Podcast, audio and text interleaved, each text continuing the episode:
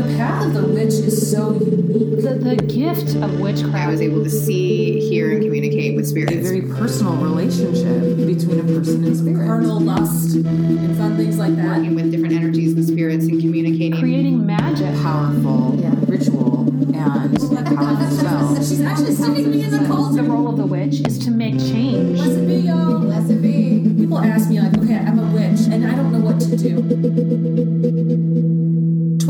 Years ago, three young friends realized they were witches. They scattered to different parts of the world following magic and spirit. Now, they're back in their hometown to share what they've learned. Welcome to That Witch Life podcast, your home for living as a witch in today's world. Hello, everyone, and welcome to That Witch Life podcast. I'm Hillary. I'm your host today, and I'm joined by Courtney Hey. and Kanani. Hello. So today we have Courtney, who's going to be uh, giving us some advice on what to do when your dog eats your magical supplies. Yeah. I don't know Yeah, we're anything about that. Kanani is going to review Ever After. And we have our amazing guest, Jenna Greene, aka the Green Lady, and she's coming on the show to talk about her music and making magic with music in general. So we are very excited for today's episode. How is everyone doing? Um, well, we my daughter is officially out of quarantine. So, ironically, she's the best of the bunch because uh, you don't really need to worry about her getting it again. So, at this point, we are just waiting. Uh, we have uh, 14 days to wait. Um, we've already started that, but for the rest of the family, to make sure that none of us start showing symptoms or that we have it. And so now we're doing our quarantine period. And then we can hopefully, before September, officially leave our house. We will have actually been housebound almost the entire month of August. Wow. That's a lot. It's it's a lot, but it's all headed in the right direction. So I'm very Excellent. grateful for that. That is great news. What else have I been doing? Um, melting. We've, it's been hot recently. Yeah. Um, and I, I did a cool. Those of you that um, follow our Instagram, um, uh, about a week ago, I did a cool um, candle uh, candle spell class, like uh, prosperity candle class. A good friend of mine does candle magic, and she makes really powerful spell candles. And she was like, "Hey, I'm going to do some classes," and I wanted to support her, and it was really good. It was really fun. Um, she sends you a kit with like the candle, a tool to carve it with, to put sigils on it. She has sigils that she recommends, but like you can also make your own or alter it however you want. And then she has oil that she soaks in herbs and then it's like soaked under the moon in the moonlight and then strained. So it's like moon oil. And then glitter that's been charged as well, gold that you like rub into the candle. And so it comes out like a green candle with the sigil carvings all absorb the gold. Um, and so it looks really cool and it was, it was fun to do. Plus it was just really good to see her. She's great. Um, and uh, her sto- shop is called Maiden Wax Magic. Um, and I tagged her in that Instagram post, but we can also post about her. But she's great. Her name's Ashley. She's Yeah, super that candle was gorgeous. I know they're really cool.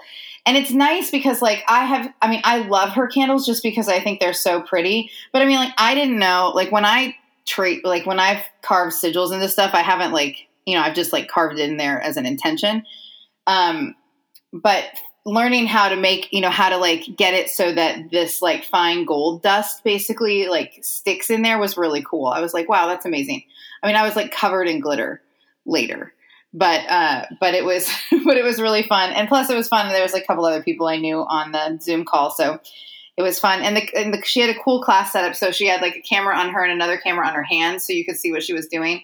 And she's to do more. She's doing i think she has two more um one or two more uh, prosperity candle classes and then she's going to do a ward candle for protection and like something else. I can't remember.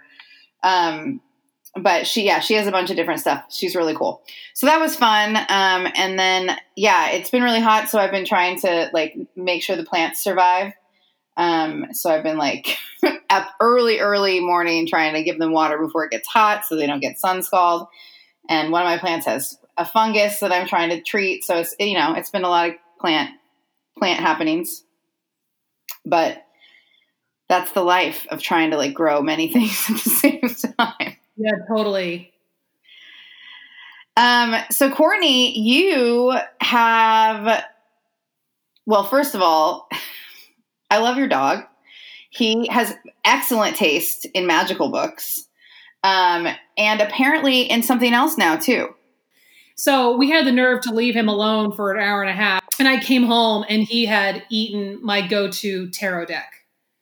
And the, so it is the Rider Waite Smith deck, which, uh, you know, is, is what a lot of people learn from. and is what has influenced a lot of the tarot decks that are out there now. A lot of people don't like it because it's, very white, very um, you know binary. It's not it's not particularly interesting in many ways, but there's also a lot of um, interesting symbolism. But anyway, people are all over the place as to whether they like this deck.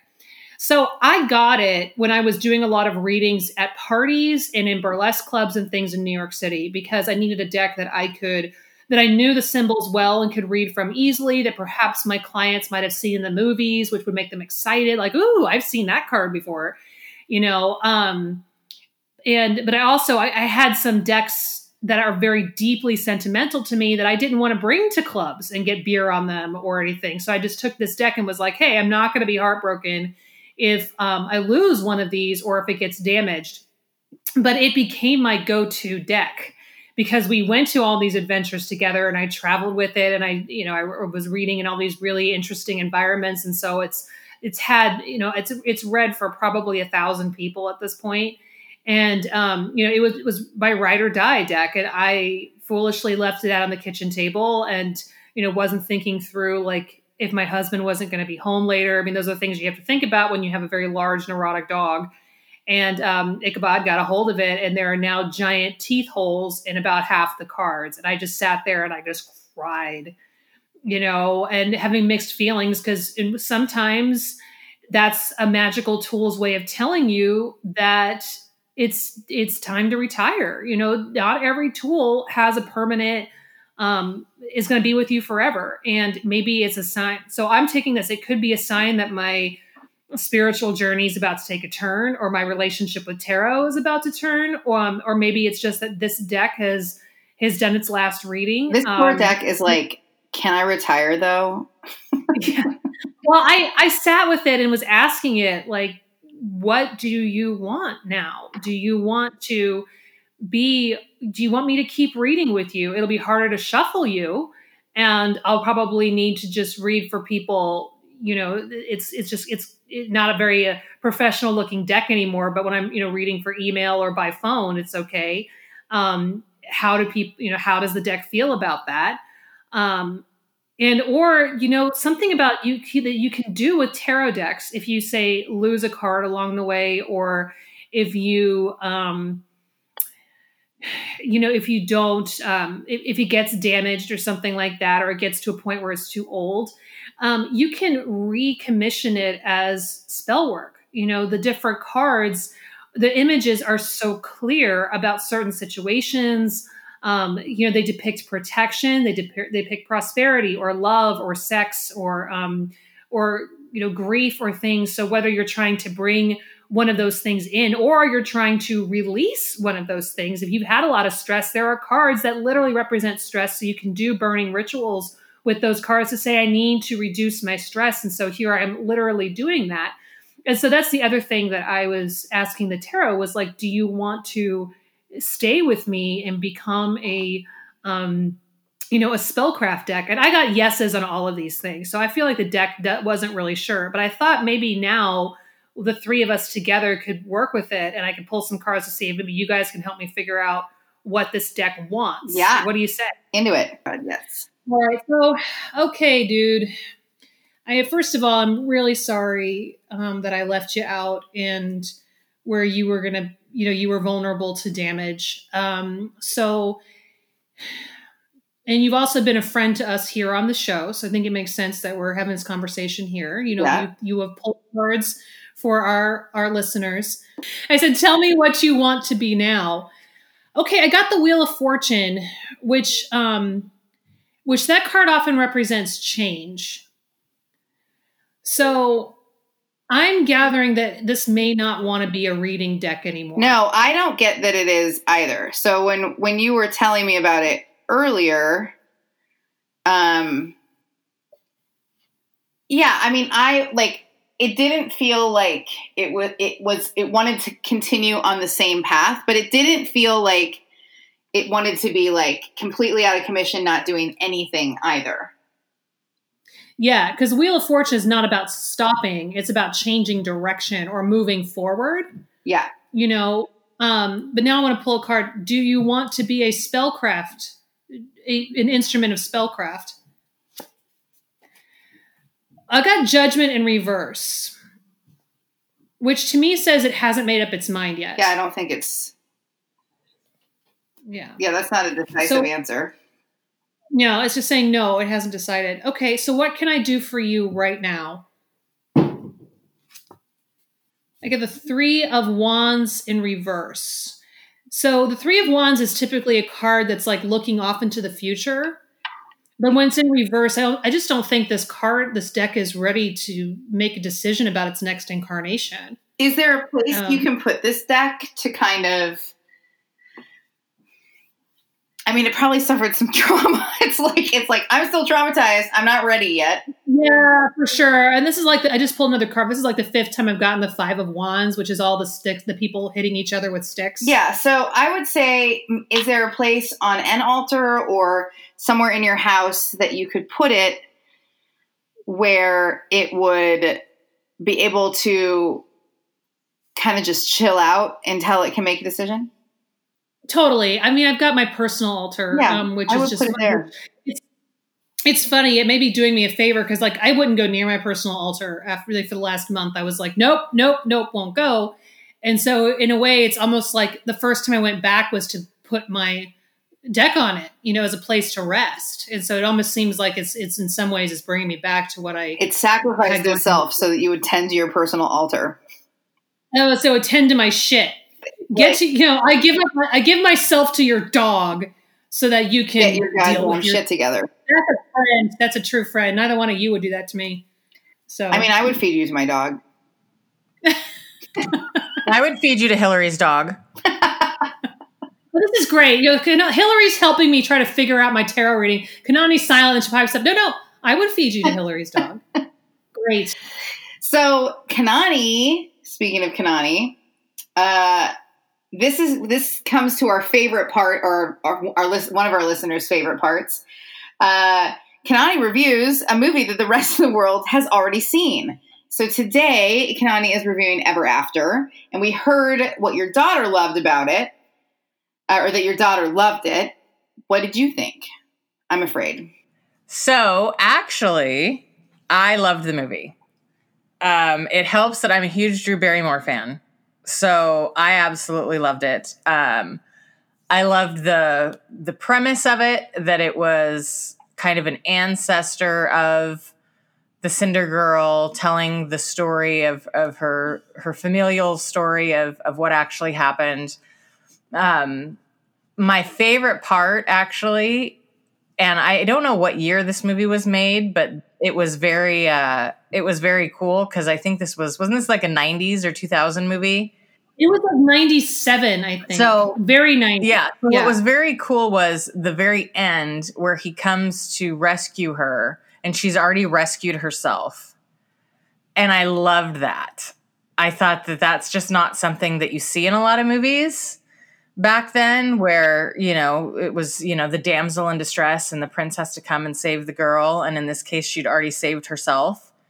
And she Spoiler alert. He saved herself. and um, but I loved it. I thought it was great. I from start to finish, I thought it was really good. Uh, the characters, uh, Anjelica Huston, of course, is fabulous, and Drew Barrymore, and but I love the plot line. Um, I, I'm a big fan of uh, you know when they take old fairy tales and stories and kind of give them a twist. I've always been a huge fan of that. So I, I, I loved it. I thought it was wonderful. And I was excited to be able to watch it with my daughter. well, it's essentially is a Cinderella story, which is why it's it's not really a witchcraft movie, but it does have Anjelica Huston in it, and it's Cinderella. So I like that. I've always appreciated the approach that it had, where it, it where the the real magic is science and belief in yourself. Yes, and I love that as well. That it, there was no fairy godmother. That instead it was it was exactly it was science, and it was just you know a woman's ability to use her own power to you know manifest the reality she's looking for.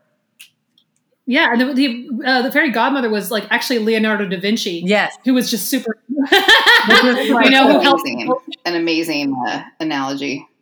And actually, actually, uh, Soleil just finished watching the movie, and I snagged her and told her that we wanted a Soleil movie review. So, tell me, what did you think of, or tell everyone, what did you think of the movie Ever After? It was a good movie. What did you like about it? Um, that the girl was very like strong and I just remember her from a movie and I just liked her character. She remembers this is really funny. She knows Drew Barrymore. I don't know if either of you have seen this movie from the Adam Sandler movie Blended. I have no idea. I haven't seen Blended, but I've seen a bunch of Barrymore Adam Sandler flicks. It's a hilarious like family comedy.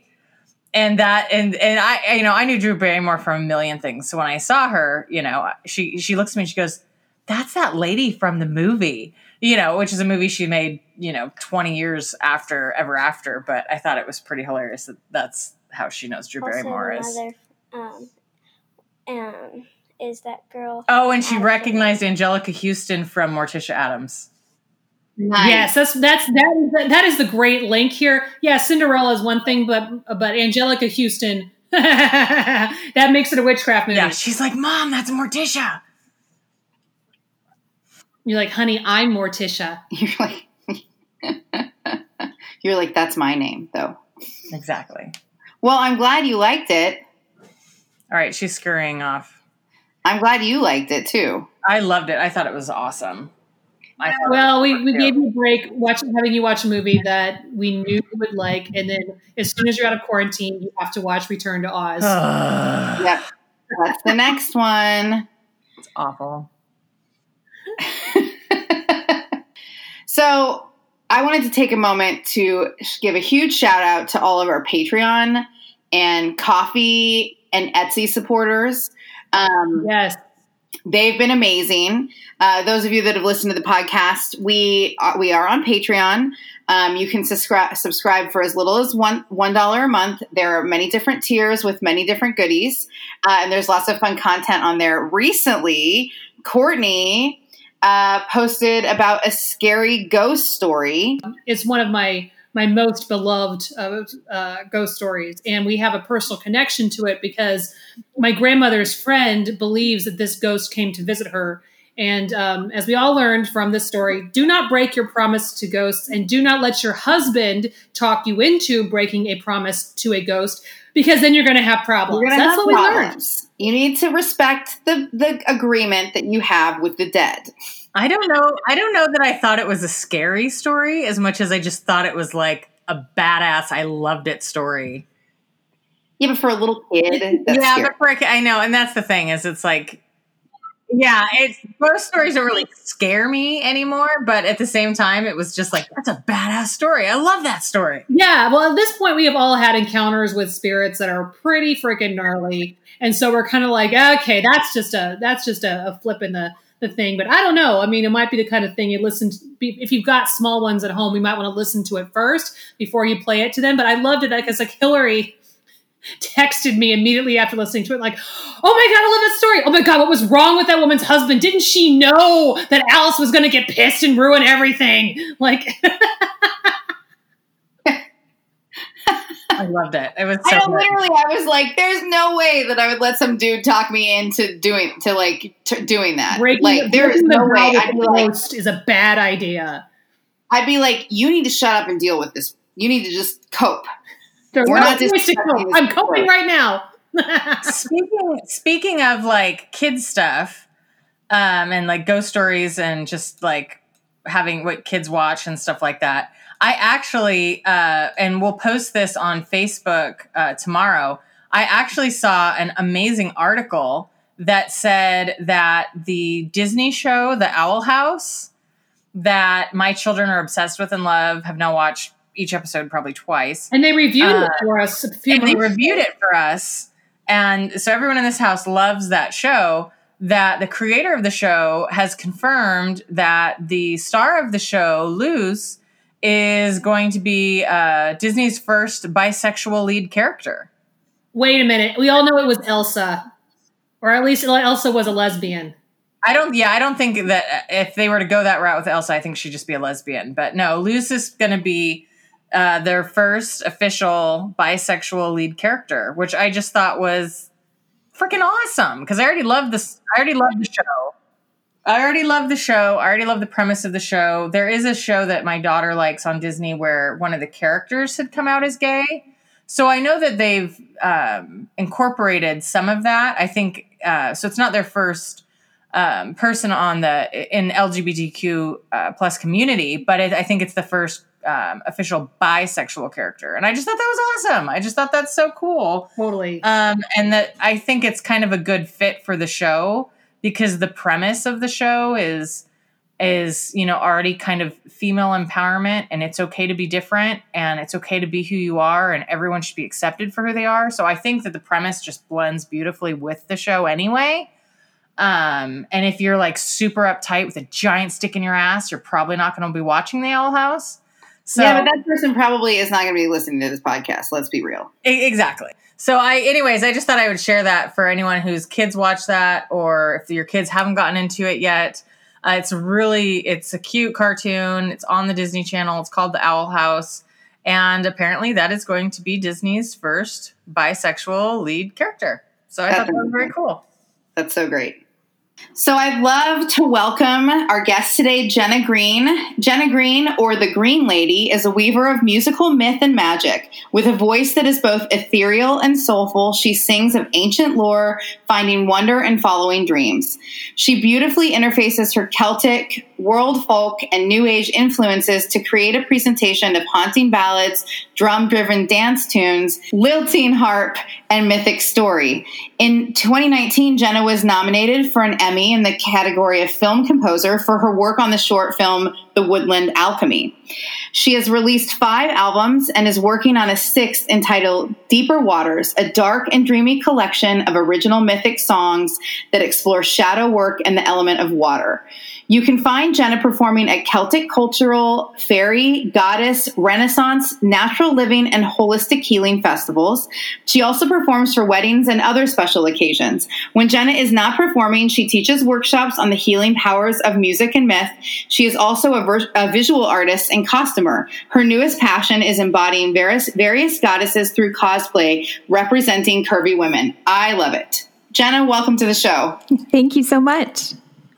I'm so excited. This has been something and like we've been planning for a year. And it's just as I I listened to Jenna's music when I was living in New York City, and that was my subway music. I would listen. So I'd be in this, this, you know, the subway can be pretty nasty. It's also the underworld, which has its own magic. But then I would have this, this mythic muse in my ear the entire time, guiding me through the subway tunnels, ta- here talking about um, the spirits of the forest and the flute and the harp. And I would just come out completely reborn. And so then I was like, when I finally got to meet Jenna, I was just telling her, I said, I, and I fell in love with her person as much as I love her music. And so I was like, Jenna, please come on my podcast. My friends are really nice to everyone but me. I promise they'll be really nice to you too. and so come on the show. And she was like, yeah, I love to. We finally made it happen. So I am excited and cannot believe I'm letting Hillary lead the interview, which was dumb on my part. Literally, she's brought it up like 500 times already. You're having a Kanani moment, okay? I, I am. I'm acting like Kanani this episode. This is I really was- bad. I was actually in the living room uh, when you kind of sent us some of the tracks, and we're like, "You really need to listen to a bunch of her stuff." And so I was pulling her up on Spotify, and I'd been listening to it for a while, and I was like, "Oh my gosh, I love this music!" And my husband comes out and he's like, "That's really cool. What is that?" And I'm like, "Oh, it's this this artist, and we get to talk to her on the podcast." And he was like, "Oh, that's cool." And I was like, "Yeah." I'm like, and I and I think I've heard that like sometimes she sings at weddings. When I get married again, I'm totally gonna have her sing at my wedding. Aw, thank you. I'd love to. Well, my husband wasn't excited, but I was excited. My excited. husband wasn't thrilled. My husband was. He's like, "What the hell?" And I was like, "It's beautiful." Wouldn't Oh, so you like- said that to your husband. Yes. Jenna, she almost she almost disinvited her husband to their own wedding because he complained about the color of the invitations. And she said, "You know what? You might not get one." That's exactly what I said. like you just oh sit here and hope that you get one. Oh my god. But you know, you, you just review, renewed your vows. Why don't you renew your vows in another five years and have Jenna come out and play the harp? Yeah, yeah. Rather than getting divorced and the whole thing, that would be messy. So gonna yeah, don't do that. Like, don't do that. Don't I'm gonna have that. to figure out when five more years will be. So, Jenna, this we'll start with the question that we ask all of our guests. When did you first realize you were a witch or a magical person? Um, you know, it's funny. I was thinking about that question today, just in case you asked me. um, I, I, I grew up. I, I've always been a spiritual person. Um, I, I got that from my grandmother. Um, I grew up in a Baptist family, and my grandmother was very, very devoted, um, not just to the spirituality, but also to spiritual music. So I think that that was really my foundation. Um, and when I was 16, I had some weird things happen where I realized that, um, hmm, uh, this this uh, environment doesn't support women as much as I would like it to. And at that point, I went in the polar opposite direction and started finding goddess religions. And um, I had uh, I grew up on South Shore of Massachusetts, and there was a Wiccan family um, that I knew of, and a couple of my other really close friends were starting to learn from that family. So I started exploring kind of in my own town, in my own area, and then um, just on a fluke, I didn't.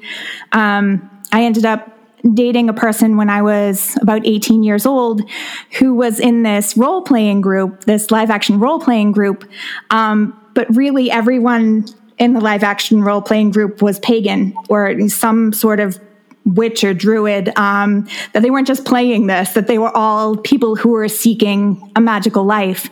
Um, and I learned a lot within that group, and I was about 18 at that time. Um, and then I started uh, getting introduced. My very first magical book was um, Guide for the Solitary Practitioner by Scott Cunningham. Yep, And, um, so many of us, so many of us. And so I started. Uh, I started my solitary practice around eighteen nineteen, um, but then I joined various groups uh, throughout my adult years, um, and I just kept going and growing and, and taking all these different traditions and weaving them together. Um, and now I just have this eclectic mush of beautiful things that I am inspired by. Um, that's not the most poetic way to say that, uh, but I just, Actually, I think that's really delightful and really to the point, like a beautiful mush. it's a beautiful. I'm mush. actually, Agree. I love that. So yeah, that's that's poetry, honestly, right there. I love that. so, what? So, when did were you introduced to music early? Did was this something that was part of your life from the beginning, um, or when did you kind of when did music become a significant part of your life? spiritual music became a part of my life around 10 um, around 10 years old i joined my church choir and then at 12 years old i was old enough to join my um, the group choirs in school.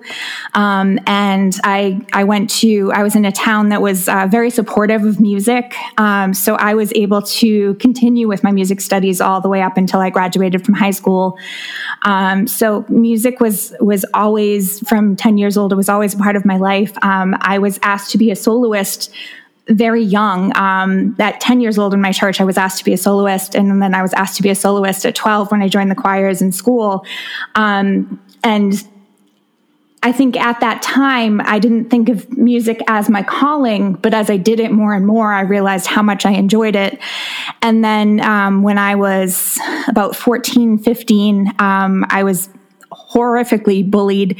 And I realized that um, writing songs and singing those songs and kind of using that as a way to channel my emotions was was a really powerful kind of medicine for me.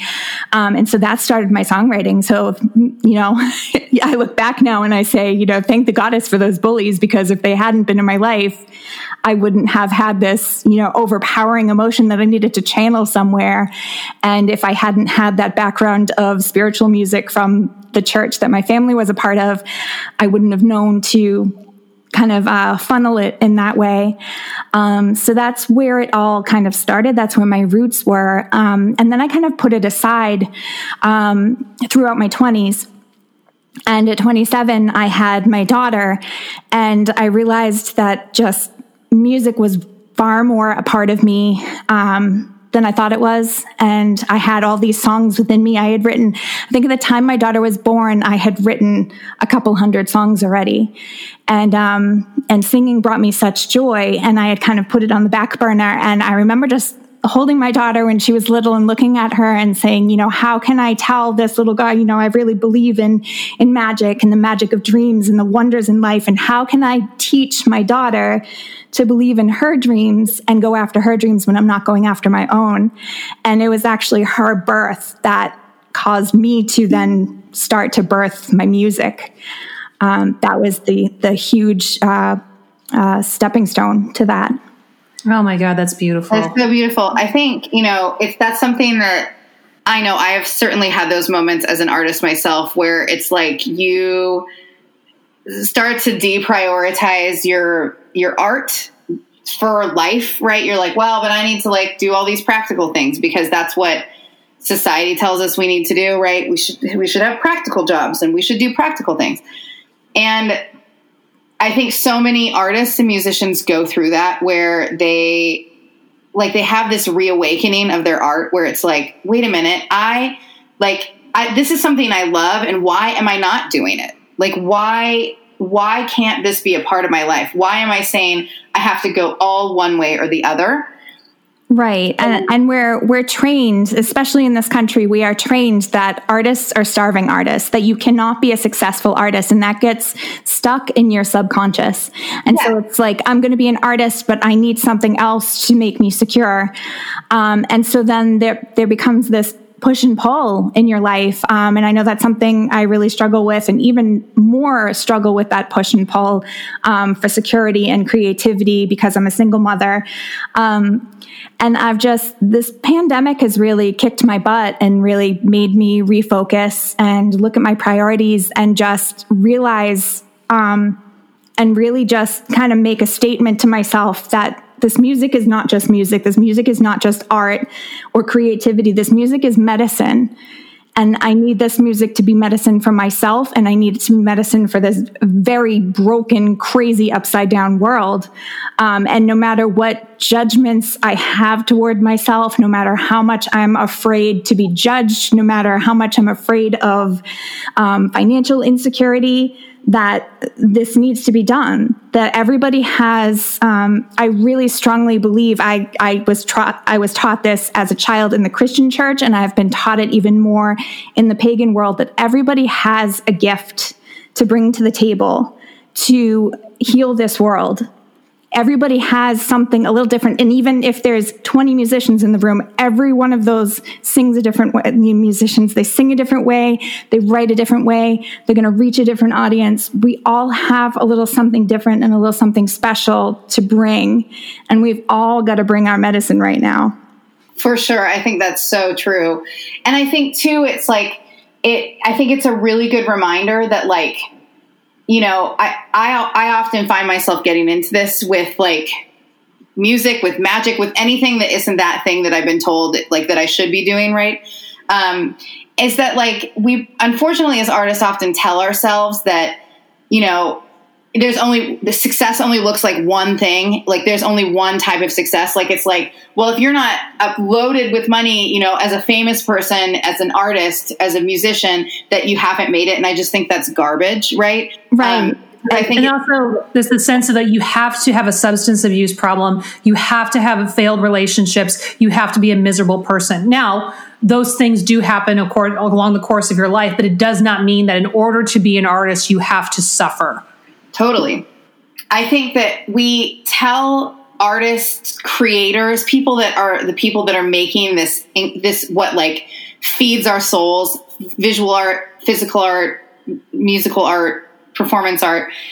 We tell them that like okay, like success only looks like you're making a lot of money only doing, you know, the thing you want to do. That you I mean, and it's like okay, but that's not I mean, that's not been what I mean, that is what I fought with for a long time. And same with magic, telling myself that, like, if it didn't look like this, then I wasn't successful. And then I realized I was like, okay, well, that's just, I'm just like basically uh, telling myself that I'm A, like, doing the opposite of manifesting anything for myself. I'm telling myself that, that what every day I'm telling myself that what I want to do or what's important to me isn't valid unless it's this one way. And I'm like, that's just, I finally learned that that's just not true and that success looks like many different things for many different people.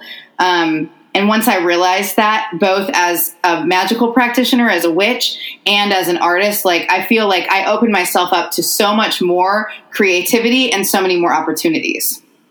Right. And I would say to anybody out there, any artist that's feeling that way right now, like you've just described, that I'm not attaining success or I can't attain success, I would argue that success in your art, if you have an art that is your passion, is your true calling, that you can find success in that right away. And Yes. what you can do is you can sit down in this crazy pandemic with all of your emotions, with all of the crap going on in your head and your heart and your gut, and pour that into your art and let it heal you. And that's immediate success. How much that's how much more success can you have than that? Yeah, a 100%. It's such a good reminder. Was there, so it sounds like you started with spiritual music early on. Was there a part, um, or, or I guess like, at, at, at what, how do you, how does magic in, in, it- in and of itself influence your music and how does it guide your process in writing? Like what, how does that, what does that relationship look like? Um, I have I have a silly joke with myself about my process. I love that. And that that whole I the whole idea of my process for me personally, and I think probably a lot of other goddessy artists can um, can connect with this is it's really my higher goddess self kicking my everyday self in the ass. That's the whole thing. That's my whole process. yeah, that's like, that's pretty accurate. some people call it the muse jenna says it's her the upper goddess self kicking her ass Exactly. Yeah. which is Because a I- very real real thing I find that I'm I'm writing when I'm down on myself, when I'm doubting myself, when I've had something shake me and I'm starting to lose my faith and I just need that that little dose of magic and then I channel into something higher and just let it flow through me and boom, I've got the message that I need. I love that. I think it's like I think it, I, I agree with that description wholeheartedly. Where it's like this like higher part of myself is like, um, hi, you're gonna listen to me today? It's like you're gonna do this thing, you're gonna do it. Uh, so I, I agree. Jenna gracefully gave us uh, some of her music to share. Uh, so we're going to share a couple clips of three of her songs, and so we're going to share some of these throughout the episode. And the first one we're going to listen to a clip of is "The Faerie Queen."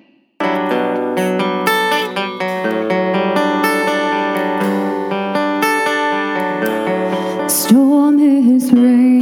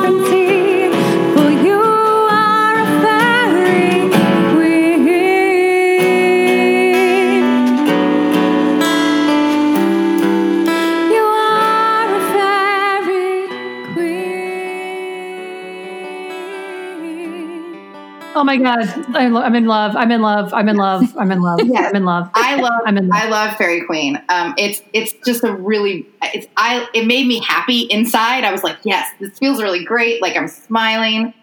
Um, tell me a little bit about Faerie Queen. Uh, Faerie Queen is one of those songs that I feel like it wrote itself. Um, I really plugged into all of the different fairs and festivals that I've done and getting in touch with my tribe and uh, doing a lot of work around sovereignty, um, which started with uh, the Morrigan's Call in Connecticut several years ago. And since then, I've really been on this whole journey to to find myself, to find my sovereignty. Um, I had gone through a divorce, um, and and very very smartly jumped into a relationship right after that divorce, and my life went into this just chaotic overload. Um, and then coming out of that relationship and officially being a a single single mom, not just a single mom, but really single, completely dependent on myself and having to find my strength, find my bravery, find my goddess self, and who was I without a relationship, um, which I think a lot of uh, single people, I was going to say women, but also men really struggle with is after you've been in a relationship for 17 years. And then you get out of that and you're on your own. Who am I? And how do I find myself again?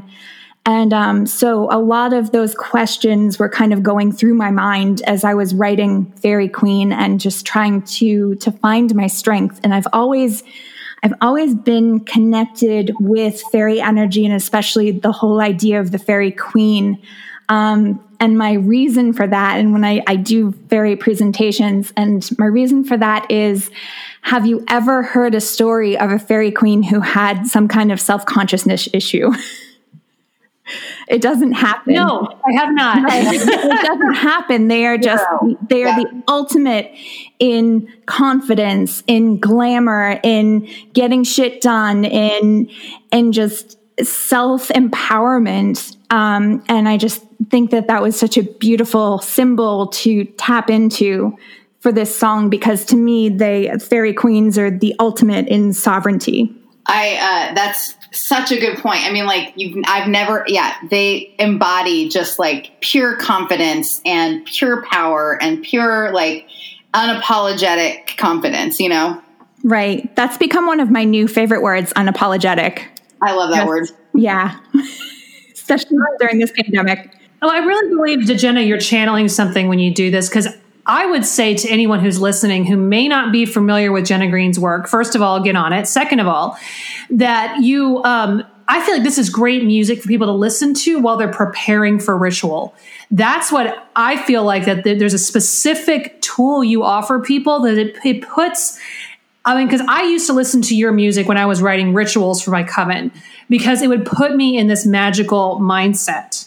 And so I feel like that this music is a really important tool for people doing the work. Like whether you're maybe you're going to use it in ritual, but if not, like get it, play it while you're getting ready to do it because it's going to put you in that space. Thank It even you. put Kanani's husband in that space. it's actually- nothing. It puts him in that space. It's super true. I mean, I listened to Enchantress while I was doing a making a spell candle the other day. I was like, this is brilliant. Like, this is great. I was like so in the zone. I was like making a prosperity candle and I just was like there. Yeah, totally set the mood. What how so how can a witch so if a witch is working with magic, how might a witch manifest things through their music? I would say just sit down and and channel, just open. Just open, just call call your gods, goddesses, guides, however you see the divine, call them in, ask for their help.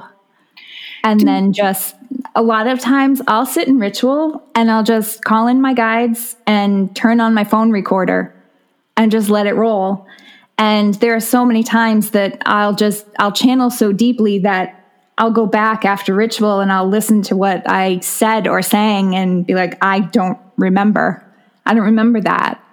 But that's exactly the message I needed. when you go into that space, are you focusing on a specific intention, or are you truly just like I'm here to be a conduit, or are you are you looking at are you coming in with a specific intention?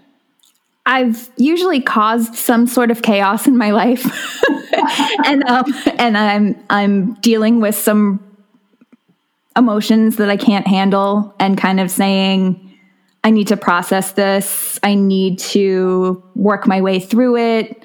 Um, I need an answer. I need to feel happy again. Um, I need to.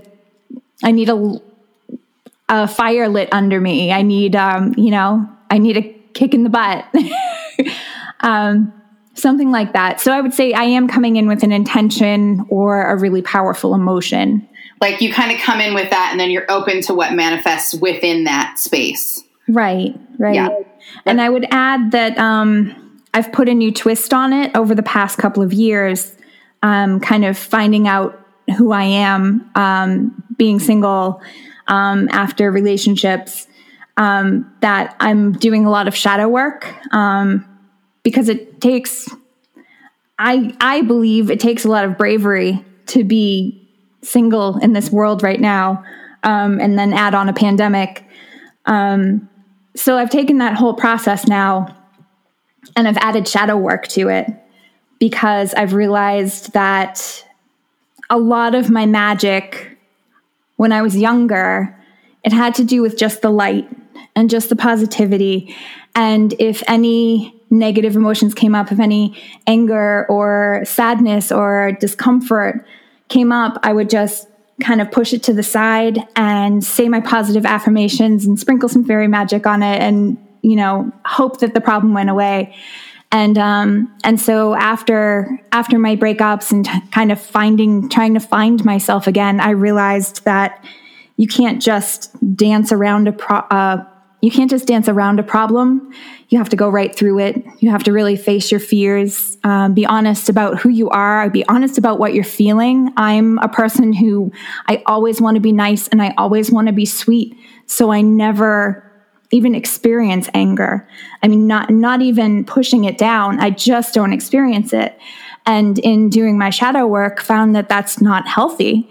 Um, and so I had to learn to process things in a new way. And I started working with Kali for cutting cords and Hela for facing fears and Hecate for um, taking the hard road at the crossroads and um, Frigga, who is not usually a dark goddess, she started coming to me for dark goddess work and um, and teaching me to um, speak your truth.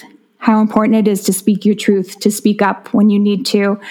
Um, and the Morrigan, of course, who I've I've written about several times now, and one of my Morrigan songs is on my Wings album. Um, the Morrigan and, and her three aspects are all very important to me and so she's kind of my my warrior goddess. She's the one who wakes me up when I need to be woken up and then helps me to move through a battle instead of trying to get around it. Um, so all of this has all of the shadow work has now seeped into my workshops. It's seeped into my songwriting. It's a part of my daily meditation, and I feel that all of a sudden I've now come, I was all in the light work and then I was all in the shadow work. And now when I've come back around to doing the light work, to doing the affirmation type work, um, that I have a whole new understanding of it, that I have a whole new way to be balanced and grounded um, by putting the two together. That's beautiful. That's really beautiful. That shadow work is so hard. Well, there's that that saying that true healing is knowing yourself. When you know yourself, you can heal. If you don't know yourself, if you don't know what your fears are, if you don't know what your patterns are, if you don't know um, how you react when you're uncomfortable, then you're going to stay in those cycles. You're going to stay stuck. Um, and so shadow work is really all about getting you unstuck, about seeing seeing all of you, all the parts of you. So I would love to take a moment to play another song clip. Um, and I'd love to play a clip of Mermaid Song, which I am obsessed with. I love this song. Um, I love the the like rhythmic pattern of the harp and how simple it is. Right, it's a very like it's just I love music. I really have a, a like a deep appreciation for music that is exposed like that because it's actually really hard vocally too, uh, because you don't have anything, you have, the nothing to hide behind, and Right. your, your voice just carries in it, and the heart pattern is so beautiful. So I'd love to play a clip of that. Sure, thank you. With the waves I journey deep the darkest depths the shadows my lantern I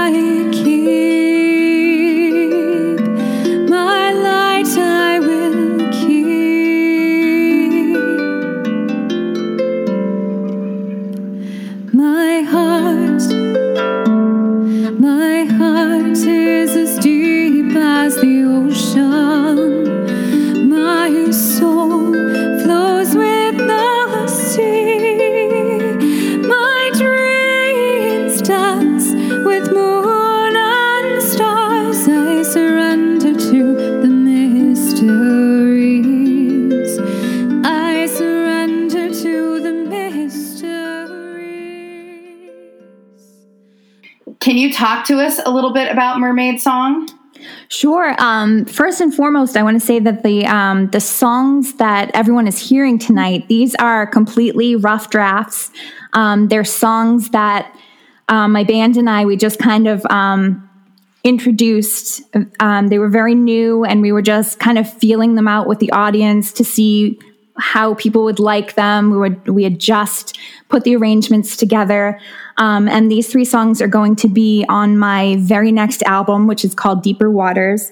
Um, so these are these are live drafts. They're rough drafts. They're not the final song, um, and so they're they're new. Um, they're something I've never shared before. So this is the first time, other than if you were in that audience, um, this is the first time that most people will be hearing them. Um, Mermaid song. Thank you. Yes, thank you. What a treat for our listeners. You're And welcome. So Mermaid Song, um, I I've always been connected to the ocean. Um, I've always grown up around the ocean, and um, working with the element of water was really, really important to me. Again, going back to um, to ending relationships and trying to find myself, I I was looking at what I what I needed to cleanse out of my life, doing the shadow work. What what did I need to to clear and cleanse and purify out of my life? Working with water. What did I need to calm? What did I need to delve deep into? Um, I also love the idea of um, the reason that I've called my album Deeper Waters is inspired by David Bowie, um, who said that um, creativity is like going into the deeper waters and you're going past your comfort zone, those, those deeper waters of unconsciousness. And you always want to just step out of your comfort zone in order to create. And you always want to create first for yourself, first to heal yourself and then you bring that to the world. And in that way, between going out of your comfort zone and first healing yourself, um, you're bringing real authenticity in your creativity to the world. And so I just loved that whole idea of the metaphor of going into those deeper waters. And so the mermaid song just worked perfectly with that because it's on the surface, it's about the mythology of a mermaid, but the depth of the song is really about um, the water goddesses, the mother of water, Yemaya, saying, Come to me, you are divine, you are it, you are all you seek already. Um, remember who you are. I use a lot of music in my magic and in ritual. Can you talk to us about how music, the use of music in ritual, can enhance magic? Um, I love to describe it as the, I love the word soundscape. Like there's mm. landscape, there's your physical landscape, but then there's the soundscape. And that that soundscape really helps to get you even more to that space between worlds. We talk about when we create a circle, we're standing between worlds, we're in the liminal space.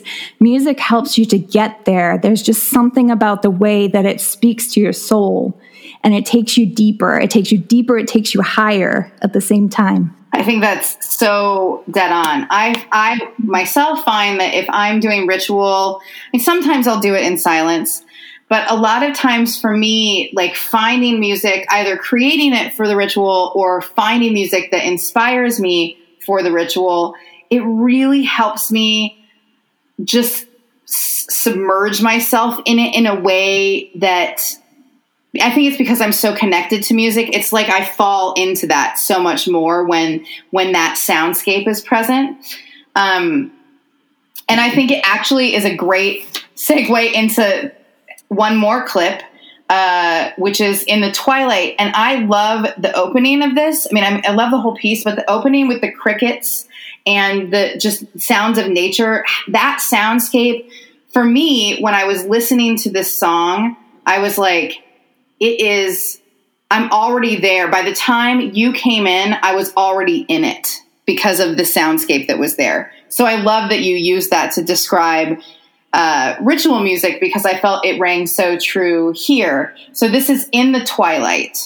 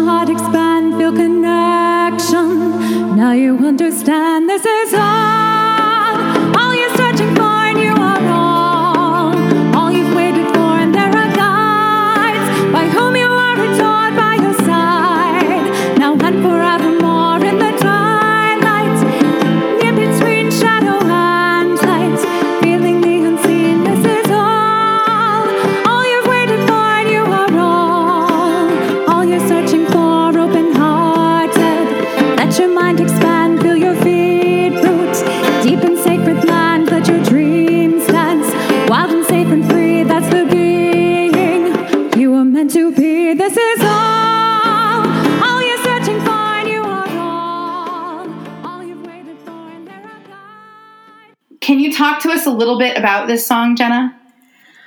This song is really special to me. Each song on the album, or that's going to be on the album, is special to me in a different way. Um, they all came from from some ritual or a bit of magic or transition, transformation in my life.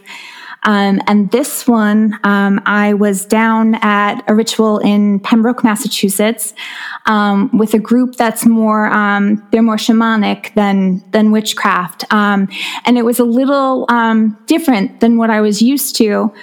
But at the same time, the people were my friends, so that part was really familiar, and the part that was overwhelmingly familiar to my heart was that the piece of land the woods that we were practicing around the fire that we were honoring the spirits of the land that that land was close in proximity to um, to where I grew up and also had the exact same plants, the exact same smell, the exact same feel, the exact same spirits um, of the land that I grew up. And my land, my fairyland, does not exist anymore.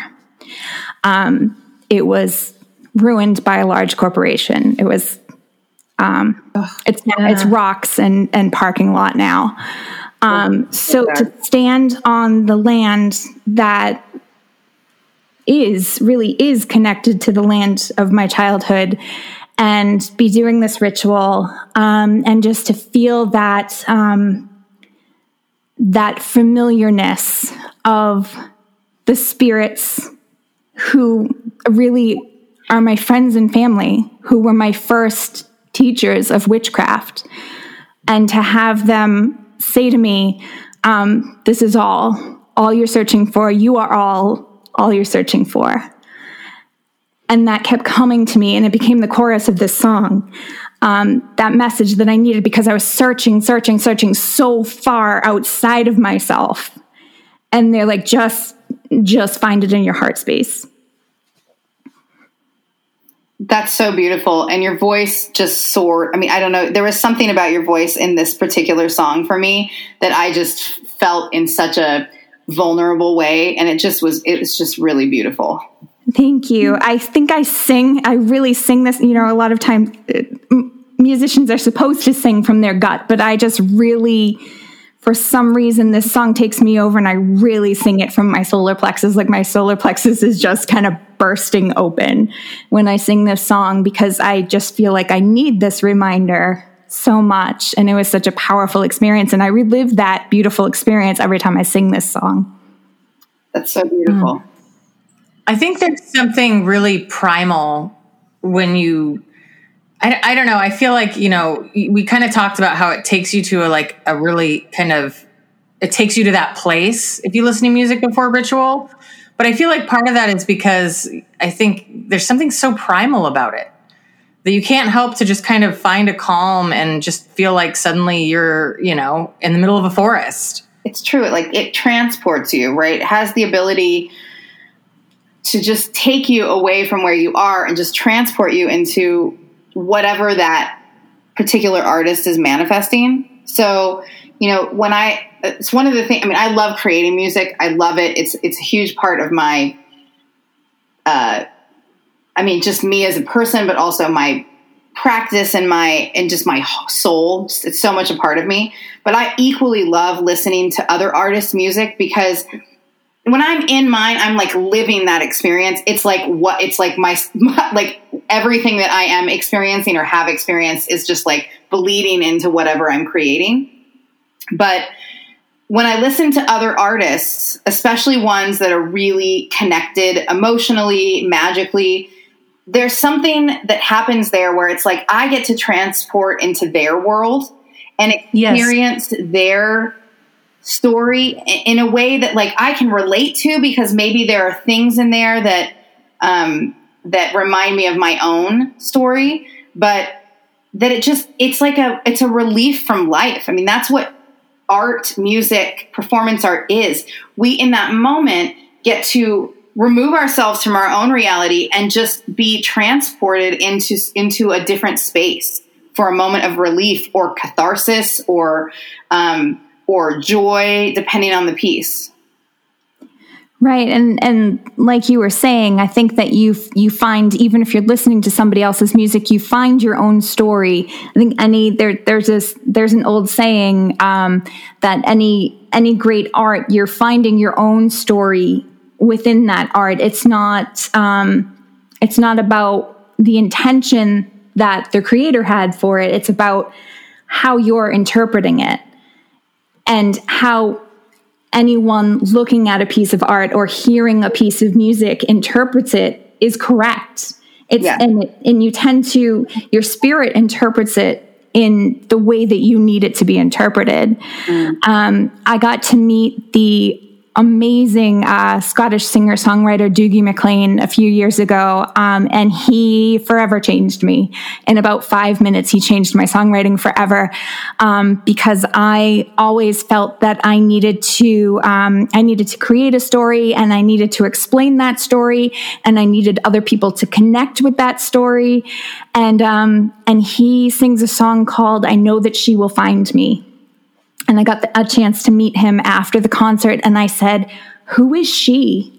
Who is she? Is she your wife? Is she your grandmother? Is she the goddess? Because I knew he's he's a, he's at least a little pagan, probably a lot pagan. And um, I said, "Who is she? Who is she? I'm dying to know."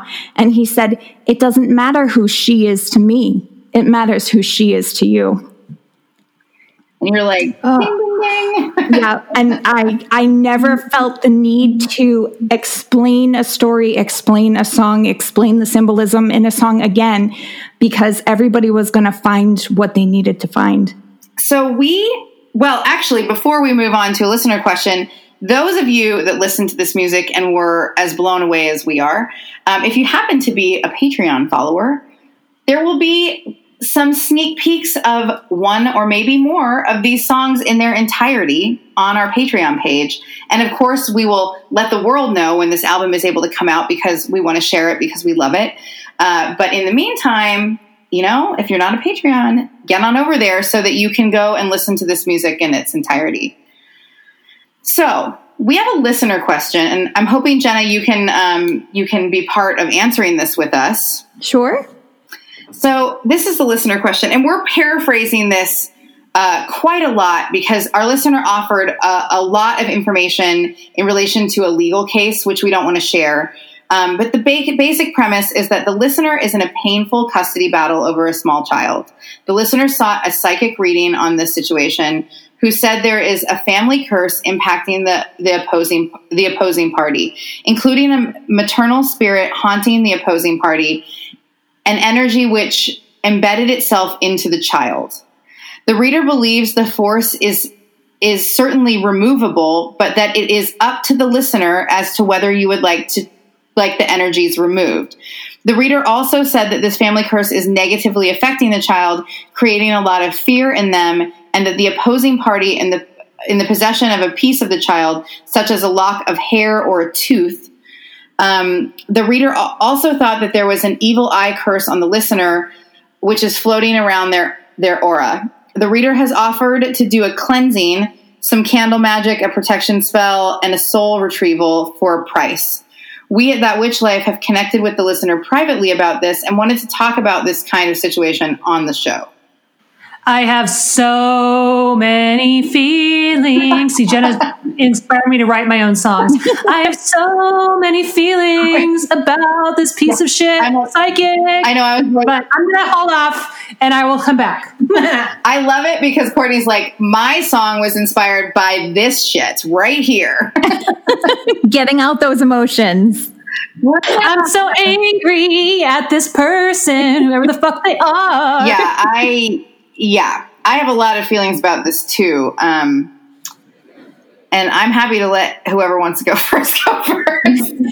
Jenna, what do you think? Because um, you, we like to have, hear our guest's perspective first. If you're comfortable, if you'd rather not, it's fine. But Jenna, what do you think? Just putting putting the the ethics of the psychic aside for a moment, um, I'm going to say that this this parent is is giving away too much of their power.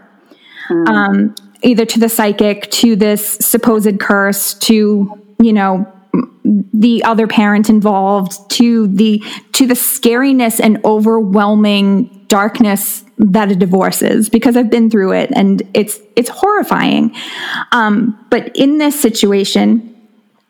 I always say, if it were me, I never like to give advice without saying, if it were me, if it were me, if it were my child, I would do an energetic cord cutting, um, removing any energies that do not serve the child's highest good. Um, I don't believe that a parent should need to hire someone, the psychic, anyone, a soul retriever, anyone like that. Um, as long as they have a special parent, parental bond with their child, they don't need to hire anyone else. However, um, I have hired close friends that I trust um, with more priestess experience than I um, to help me with cord cutting. Um, and that decision was more about quote unquote hand holding um, to get me through the heavy emotions than it was about knowledge. Um, so I would definitely recommend having support of people you know rather than paying somebody. Um, I believe that people have more personal power over these things than they realize, and that we all have guides that we often forget to ask for help. Um, also, speaking from personal experience, a divorce is so scary and it can seem overpowering when you're in the middle of it, especially when there are children involved. Um, and I I would ponder that you're probably not dealing with an actual curse, but maybe the psychic was picking up on a jumble of very uncomfortable energetic ties and crossed boundaries that can feel like a curse. Um, that's that's kind of my take on it.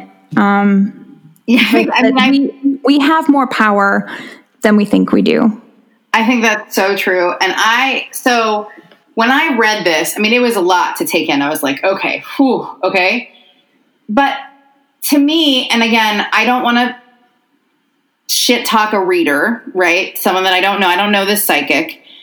But what I see here is someone who's very vulnerable, being told something very alarming, and then also being told, but don't worry, I can fix this for money, right? Yeah. And like, yeah. I'm not saying that people that are helping you along the way shouldn't um like shouldn't be paid again like you know you might hire someone you trust to help you with something i mean i might um you know hire courtney to do a reading for me or force her to do one you know for free uh, but I put that in there um but the but the thing is is that there's a there's a there's a part here where i go you know on an ethics level, I mean, I, I think that's it's very gatekeepy there. Like, well, I know all this information and I can fix it for you, rather than here are some suggestions you could look at for yourself. I also can help if you if you want help, or you could seek out someone close to you with experience. Uh, it is a is a is a less. I mean, I I would maybe feel less like what the hell if that was the approach. But I feel like it's always a red flag to me when someone's like, this reader told me this catastrophic shit and then was like, don't worry, I can save you, but this is what it's going to cost.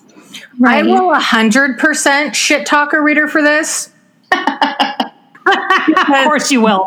Any any opportunity, any opportunity. Here, go ahead. Because I think it's absolute garbage, and I'm pretty sure they work for Billy Graham and that Miracle Network or whatever it is he has that says, you know, God can solve your problems. Just call us to give us your money so we can buy another Learjet, and God will save you. Like it. Wow. How to insult a psychic. Say they work for Billy Graham and you have every witch out there going. And because to me, you know, when you see things, you're going to say them in a normal way. And that's clearly not what this reading was. This reading was clearly to essentially terrify this person to the point that they're going to hand over their wallet. It's so alarming. With no, with no other option but well, to hand over their wallet. And to me, it's just when you and and what's worse is is that this was someone in a very vulnerable place. So they were clearly yes. taking advantage. Yes. And that's not someone who's in right mind enough to have this happen at them and not see it for what it is and be like, um, okay, only you can fix this. Thanks. Bye. Also, you, know, you just scared the crap out of them. I want to jump in on that too because, um, and I agree with what everybody has said so far. Um, you know, just for a little more background, uh, I I do think there are curses out there. I sure. think they tend to be rare.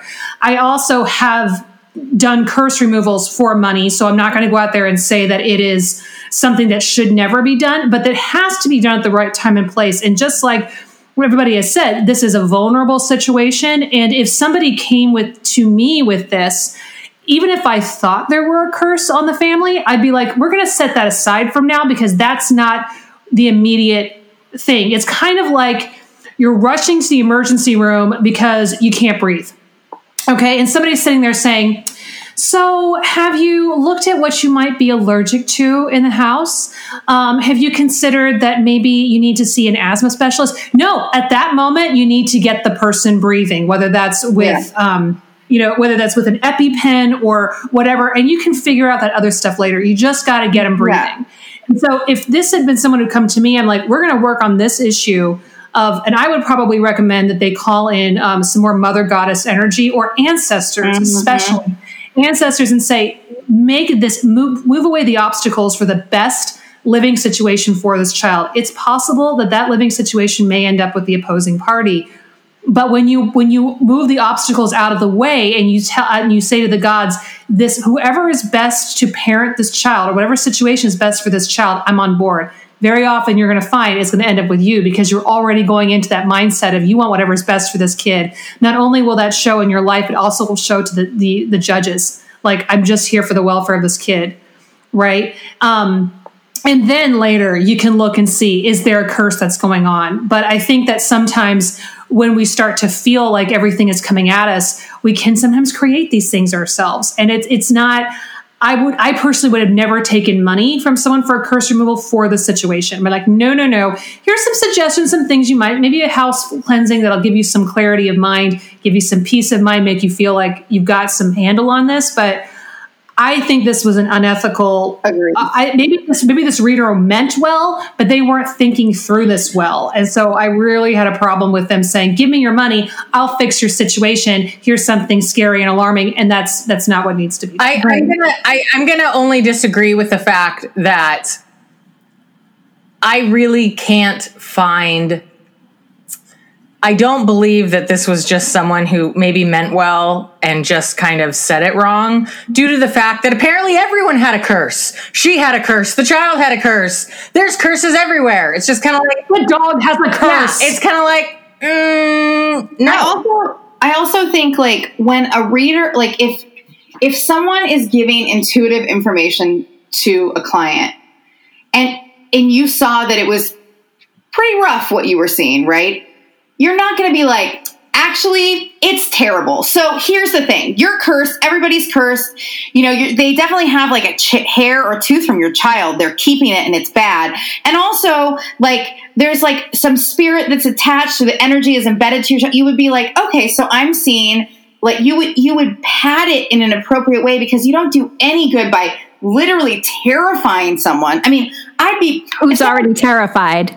yeah, I mean, you just, I mean, even if, I mean, I would be pissed if someone saw something really serious. Like, I would want them to be honest but tactful. You're not going to be like, actually, everything's terrible. You're probably going to die, and this is going to happen. And you know, there's your dog has a curse, and you have a curse, and everything's terrible. And you better, you better pay me money so that it's not terrible anymore. Like, what? You know? And I also feel like, at least every reader that I know, they would say, here are some suggestions. And then they offer services as follow up if they wanted it. But they wouldn't be like, I can fix it for you by doing these things. Like, why wouldn't they say, you know, one of the things that I could see is like, here's some candle magic you could use or have you have you t- thought about doing a cleansing right they wouldn't be like you know, if the person then said, well, I don't know how to do that, or I'd like to hire someone to do that, that's different. Then they're having like a back and forth. Or if the person offered some follow up, like, you know, I'm here if you want to do another session or you need any advice, you know, but to just be like, to gatekeep like that is offensive. It sounds like we're all in agreement there. Uh, to this poor listener, I'm so sorry that things are rough. Um, you know, I hope that we can we helped by giving you a little insight that you know, maybe this isn't, I love Courtney's suggestion of, you know, going into it saying, I just really with the intention of, I want what's best for this child. Um, so, Jenna, we've just adored having you on, and we want to make sure that people can get in touch with you or find you. So, I know you're on Spotify. Where else can people find you? Uh, my music is on iTunes, CD Baby, Bandcamp is a really great way to support me. Um, if you like the music and you want to buy, um, Bandcamp is a, a, great way to support independent artists. Yeah. Um, I have a website. Um, it's kind of under construction right now, but it will be up very soon. Uh, jennagreen.net or Green Lady Music com. Um, both will get you there. Um, i have my patreon.com slash jenna green. Um, what else do i have? I have a instagram. I have two facebooks. Uh, you can find me on most social media platforms. Awesome. We'll make sure to link all of that too uh, in our show notes. Um, so, thank you everyone for listening. If you want to support the show, the best way is to subscribe, rate, and review us on iTunes or whatever platform that you use. Buy us a coffee. Check out our merch on, Etsy, on the Etsy store or join our Patreon. We share bonus content on Patreon frequently. We are on Facebook, Twitter, and Instagram for show notes, audio trans- transcript, and to ask us a question to future to answer on a future episode. Go to thatwitchlife.com. Until then, keep moting that shit, and we'll talk to you next week.